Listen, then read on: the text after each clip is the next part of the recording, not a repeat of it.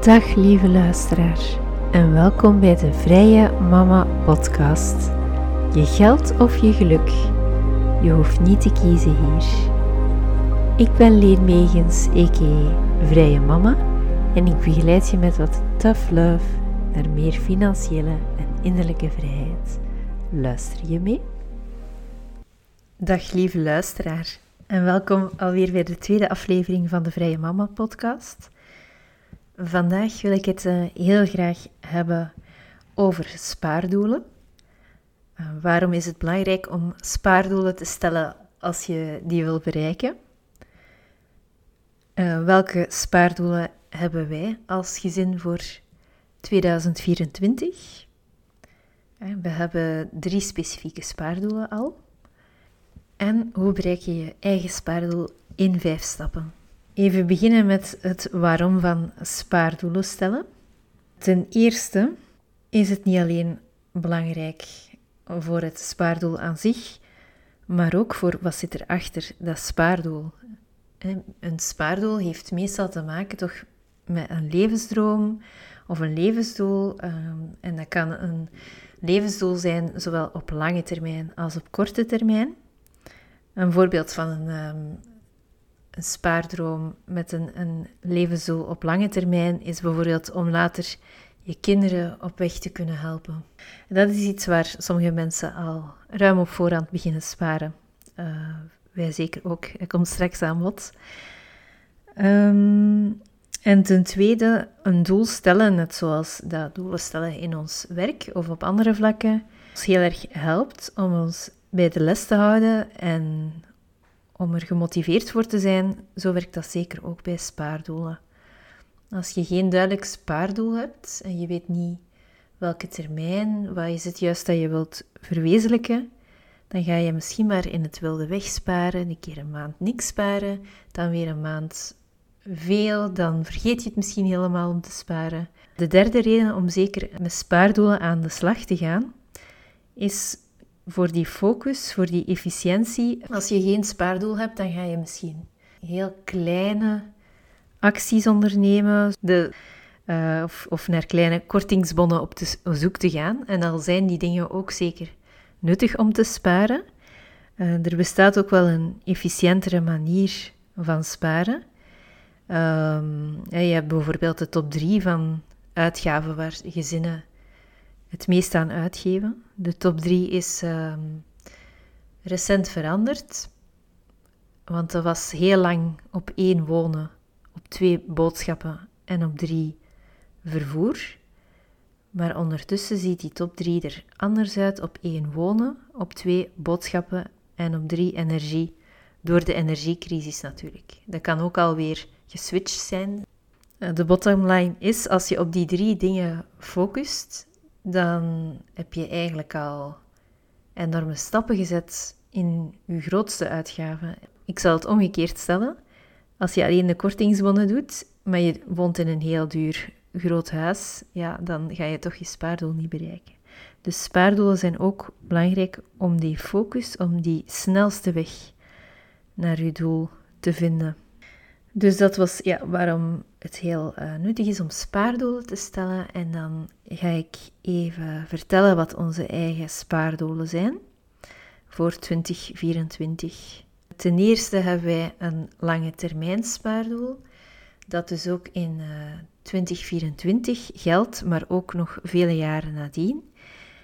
En dat is uh, het sparen voor onze kinderen. We zijn daarmee begonnen net voor de geboorte van Luna, om het kindergeld te, te zetten voor Luna en te beleggen.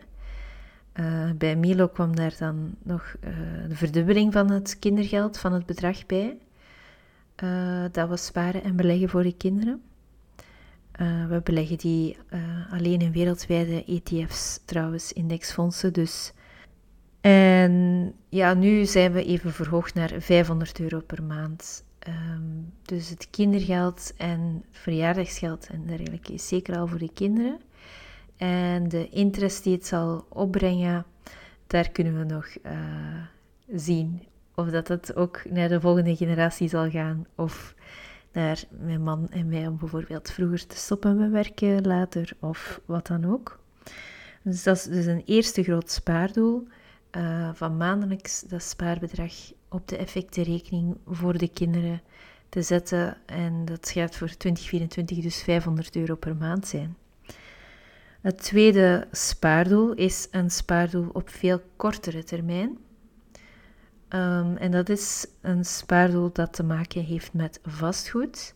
Wie de vorige aflevering uh, gehoord heeft, of wie uh, de blogbericht over huishacking heeft gelezen, weet dat mijn man en ik een appartement verhuren in ons eigen huis, hè, op de tweede verdieping in de zolder. En dat levert maandelijks 900 euro huur op. In het begin ging die huur op aan kosten, verbouwingen, etc. Maar nu sinds enkele maanden uh, sparen wij die huur. En het concrete spaardoel is dat wij uh, met dat bedrag en ook nog eigen spaargeld willen wij wel een tweede vastgoedproject uh, starten. Of een tweede beleggingspand, ik zal het zo zeggen. En dat zal ten vroegste nu binnen een jaar zijn, dus in september, omdat dan ook wat spaargeld van de, de staatsbon vrijkomt. Wij waren ook zoals veel mensen wel ingestapt. Waarom ook niet? Want wij wouden eigenlijk ja, dat geld niet beleggen, hè, want we willen het op korte termijn voor iets anders gebruiken, voor vastgoed. Dus hebben wij ook een deeltje in die staatsbond gestoken. En ten vroegste gaan wij dus uh, september 2024 een appartement kopen om te verhuren in Antwerpen, bijvoorbeeld Borgerhout of uh, ja, een andere area die eigenlijk wel aangenaam is, maar nog wel groeipotentieel heeft in onze ogen. Maar dat kan ook binnen, dat kan ook 2025 zijn, uh, 2026. We willen nooit eigenlijk druk zetten op onszelf qua investeringen. Alleen uh, instappen als het juist voelt en niks overhaast. Uh, vastgoed is ook, ook ja, uiteindelijk een, iets dat nu al een beetje rendement zal opleveren. meestal mik je dan op een bruto rendement van 5%, maar het grote rendement zal ook op lange termijn zijn. Hè, op het moment dat je dat pand kan verkopen of dat het afbetaald is en dat de huur puur passief inkomen is. Dus dat was ons tweede spaardoel voor 2024. En ons derde en laatste spaardoel is een algemeen spaardoel, meer procentueel uitgedrukt. Uh, ik hou wel van de vuistregel en dat geldt alleen voor mensen met modale inkomens of bovenmodaal. Uh, de vuistregel dat, dat wel heel goed is om 20% van je inkomen aan de kant te zetten. Hè. Voor als je wat minder verdient of je zit in een bepaalde periode, is 10% ook al super mooi. Maar ja, wij mikken wel op die vuistregel van 20% en liefst nog wel meer.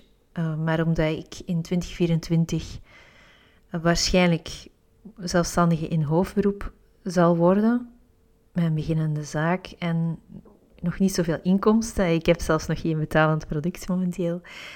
Ja, willen we de lat ook niet te hoog leggen en gaan we voor 20% sparen in het totaal. En wat wil dat zeggen? Dat wij 20% van ons gezinsinkomen, en dat is de huur meegerekend, dus de huur, het inkomen van de job van mijn man, mijn inkomen en momenteel als deeltijdse werknemer. Daar dus 20% van in totaal moet er gespaard worden.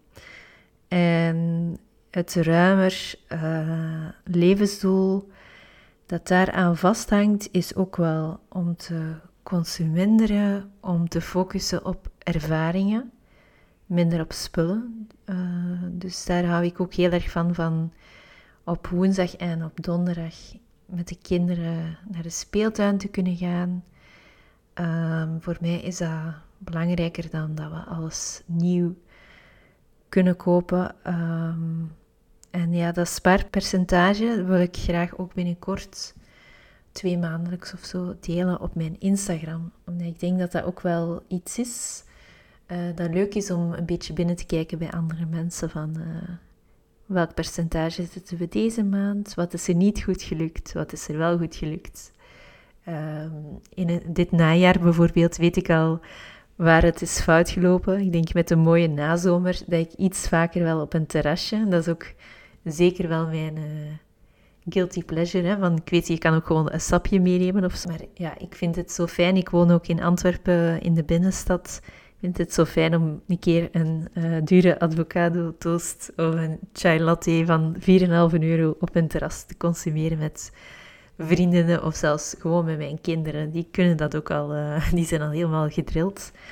Um, dus daar is het, denk ik, september, oktober al niet gelukt op vlak van horeca. Maar er zijn ook andere vlakken, uh, kledij, speelgoed, uh, boodschappen, waarop ik vermoed dat ik mijn sub-spaardoelen wel ga halen. Dus dat was het voor uh, onze eigen spaardoelen. En dan tot slot wil ik jullie nog even meenemen in de vijf stappen om zelf je spaardoelen te stellen en te bereiken. De eerste stap om je spaardoel te bereiken is om je spaardoel te koppelen aan een levensdoel, zoals we in het begin hebben gezien. Kan zowel een lange termijn doel zijn als een korte termijn doel. Een voorbeeld van een lange termijn doel is: ik wil mijn uh, kinderen helpen bij het kopen van een eigen huis vanaf dat ze 25 zijn. Een voorbeeld van een korte termijn spaardoel is: ik ben zwanger en ik wil eigenlijk op het einde van mijn moederschapsrust nog wel een paar maanden ouderschapsverlof nemen. En ik wil ja, dat verlies van inkomen even compenseren met wat spaargeld. Tweede stap om je spaardoelen te bereiken. De tweede stap is om dat verder te gaan verdiepen, die levensdroom. Hoe ziet dat er juist uit? Schrijf gerust op in een schriftje. Wie moet je meenemen? Of is het een solo-avontuur? Het kan bijvoorbeeld ook een, een, een, eh, reisje zijn alleen met, of met je gezin, waar dat je geld voor wil vrijmaken om een paar maanden niet te werken. Hoeveel jaren en dan vooral maanden heb je nog voordat je die, die droom wilt gaan realiseren? En wat heb je nodig voor die droom van spaargeld? Eh, hoeveel budget heb je daarvoor nodig om bijeen te krijgen? En dat is dan meteen ook uh, de derde stap. Je hebt uh, al in de vorige oefening, in de schrijfoefening, dus een totaalbedrag op die droom gekleefd. Je hebt ook al bedacht hoeveel maanden je nog hebt. Deel het totaalbedrag dus door het aantal maanden. En dat is dan meteen ook het bedrag dat je maandelijks moet sparen. Sparen kan zowel door besparen als door bijverdienen. En er zijn mensen die heel goed zijn in uh, bijverdienen, heel productieve bijtjes die nog wel een side hustle of twee, drie naast hun job doen, dat is ook helemaal prima. Als je dat leuker vindt dan bezuinigen. Ehm, de ene heeft veel energie, de andere heeft veel uh, soberheid of bescheidenheid. Sommige mensen hebben beide. Um, ik vermoed dat ik meer neig naar uh, hier en daar slimme bezuinigingen doen. Momenteel zeker met twee kleine kinderen. Maar die side kunnen ook echt wel uh, voor veel plezier zorgen. En als twintiger heb ik er wel zo een aantal gekke en minder gekke bijverdiensten op nagehouden. Um, de vierde stap, hè. dus je hebt dat maandelijks bedrag al voor jou liggen. De vierde stap is een bekend principe in de personal finance wereld. De regel genaamd pay yourself first. Pay yourself first wil zeggen dat je gaat kijken welke dag wordt mijn loon uh, maandelijks gestort of, of mijn winst uh, of mijn uitkering, mijn inkomen. Dan ga je op de dag die volgt, op die storting, een automatische spaaropdracht instellen. Waarom? Omdat je dan meteen jezelf, je eigen droom, je eigen leven eerst uitbetaalt. En je gaat eerst uh, overschrijven naar je eigen spaarrekening en dan ga je alle rekeningen betalen. Het omgekeerde lukt meestal niet zo goed. Dat je eerst alle rekeningen gaat betalen en op het einde van de maand gaat kijken, wat schiet er nog over, dat zal ik sparen. Nee. Mensen zijn geneigd om te kijken, ah, ik, dit is mijn bedrag, dan kan ik best wel nog wat meer in de supermarkt. Je gaat eigenlijk onbewust meer uitgeven als je weet dat er nog geld voorhanden is op je rekening. Uh, dus pay yourself first is de boodschap. Die automatische spaaropdracht kan ook met enkele uh, klikken in je bankapp. En ja, dat is iets heel gemakkelijks, maar toch iets dat ehm, op jaarbasis en vooral levenslang een heel groot verschil maakt. En dan tot slot de vijfde stap, die pay yourself first. Allemaal goed en wel. Maar wat veel mensen doen, en uh, ik was daar ook zeker wel uh, vatbaar voor, is uh, je gaat al dat spaargeld van je spaarrekening weer terugboeken naar je zichtrekening. Omdat je dan toch weer iets leuks hebt gezien, een nieuwe handtas of oeh, nieuw Libanese restaurant in de wijk. Dat wil ik zeker eens uitproberen. En je gaat meteen gaan terugboeken. Een bekend trucje daarvoor is om een spaarrekening te openen bij een andere bank dan de bank waar je je zichtrekening hebt. Dan duurt het al vaak één of enkele dagen voor je teruggeboekte geld terug op je zichtrekening arriveert.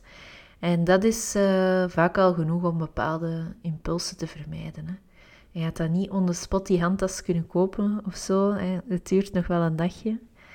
Uh, je weet dat je kaart dan... Allee, um, ja, dat doe ik trouwens ook hè, op mijn zichtrekening. Het is niet dat ik daar um, heel veel... Ik laat daar meestal gewoon bedrag op staan dat ik die maand ga uitgeven met een klein beetje reserve om niet keigenant um, een betaalweigering te hebben in een winkel of zo. Um, daardoor blijf je ook wel bij de les. En uh, ja, en in combinatie zeker met die truc om niet terug te boeken. Ik wens je heel veel succes bij het bedenken van je spaardoel. En ik ben eigenlijk heel benieuwd naar of jij ook spaardoelen hebt in het algemeen of misschien al voor 2024. Dan mag je dat zeker delen onder de Instagram post over deze aflevering. En heel erg bedankt voor het luisteren en tot de volgende keer.